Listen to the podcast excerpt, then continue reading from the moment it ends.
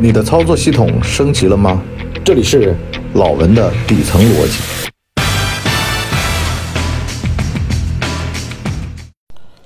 老文的底层逻辑。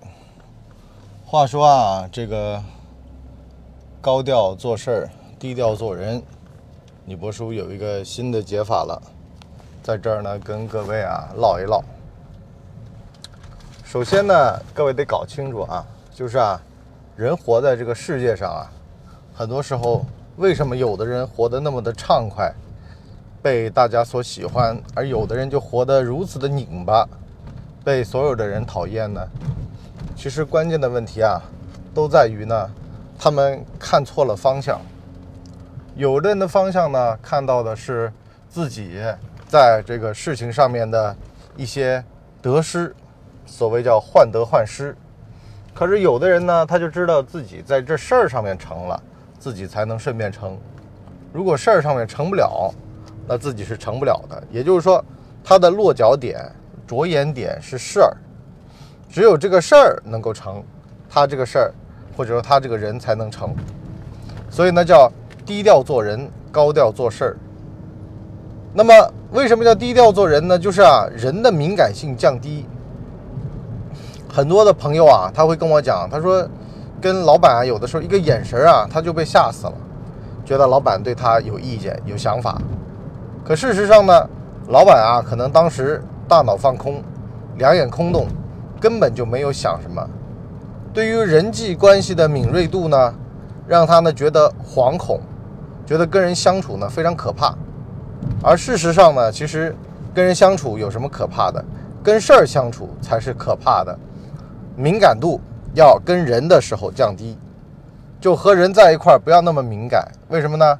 因为人对你的态度不重要。这两天不是台海军演吗？有人就拿这个举例子，因为啊，其实那几天佩洛西访台的时候，有很多的反串黑，他就等着你呢，啪一下打到美国，然后呢，让小日子和这个小韩子呢，把中国的这个手上的生意给接过来。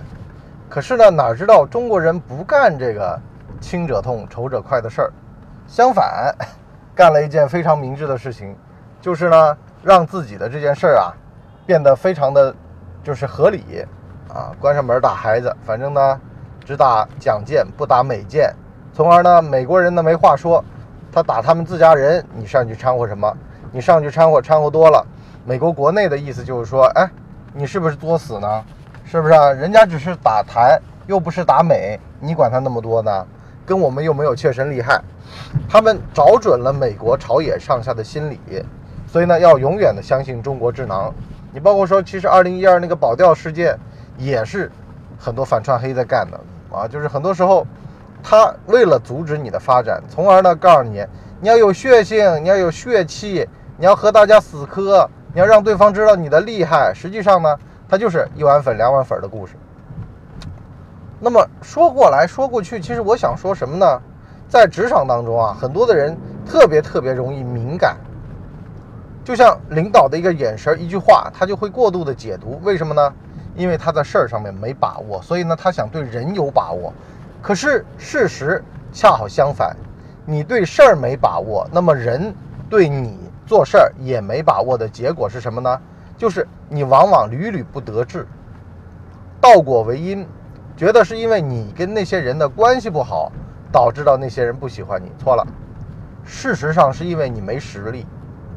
就像中国和南海之间的问题和邻国之间的问题，其实是什么呢？是美国人说人家是软柿子捏他吧，好了，中国人就秀了秀肌肉。最近不是军演吗？跟台湾一军演，小韩子啊小棒子他们的总统都不敢去见佩洛西了。当然了，里面也有他们家自个儿的原因，是吧？让 Chip 4 就是芯片联盟这个不准跟中国合作，那相当于就是自断经脉嘛。人家三星哪肯呢？作为三星共和国的韩国呢，当然不肯了。在这里多说一句啊，为什么东亚小国那么多这种财阀模式呢？实际上人家也是无奈之举，五六千万人口，是吧？这个人口的量特别小，地儿呢也没多大，啊，所以呢，韩国人很难以理解说中国从东到西的那么个距离是吧？你坐个火车开个车不都到了吗？人家说几千公里呢，战略纵深那么长呢，哪像你们国家呀，是不是？那么就导致到呢，他只能够采取财阀模式，集中力量办大事。其实人家的经济比我们更计划，也就是说，为什么叫三星共和国呢？是只有发展大了一个三星，才能够形成国内统一大市场啊，要不然它这个国内就会四分五裂，分崩离析。因为呢，它根本就没有什么所谓的，因为它小了之后，它就没有形成合力，打不出组合拳啊，构不成所谓的战略赋能。那么说到这儿呢，其实啊，我就想说了，事儿和人哪个在前面？很多的人呢，他会误以为说呢，自己的人必须得在前面啊，这样的话呢，他的事儿才会重要。但是呢，错了，你刻意的去强调了自己的人在前面，恰恰是对自己的不自信，不自信才会导致到一系列的问题。如果足够自信的话，其实这压根儿就不算什么。说难听点啊，你说在现实生活当中，有几个人是靠和人的关系从而走得很远的呢？大部分都是通过事儿，很多的人是事儿上面见啊，也就是说事情上面久经考验，那这个事儿才是成立的。而事儿如果不被大家所承认，那么其实是不被承认的。也就是说，作品是作品，人是人。你不要以为说你做人做得好，你的作品就会好。其实很多人在演艺圈的人品关系混的，这也是我想跟各位讲解的一个逻辑，就是很多人要演艺圈为什么有那么多渣男啊？好男人不出作品吗？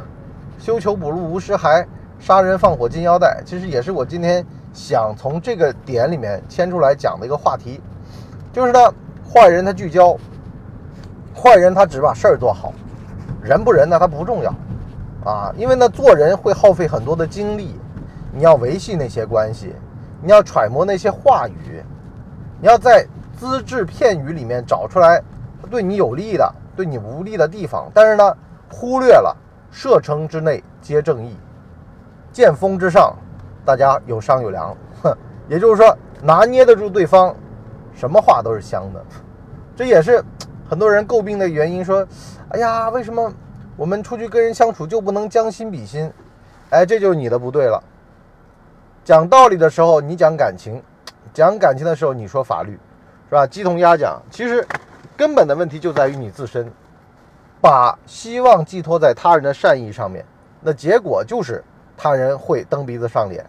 而如果把蹬鼻子上脸也考虑进去的时候，那就没有人敢蹬鼻子上脸了，因为他知道你这个人不太好说话，好则好，不好那不好意思了，那这个事儿就没得谈了，对吧？就是翻脸的艺术。就包括说最近不是小日子在那儿扯淡，说我们有几个调到他们的什么海域什么特区区了什么的，其实小日子当年在波斯瓦公约里面，他的地儿就只有他本岛，哪有他的什么所谓的海域呢？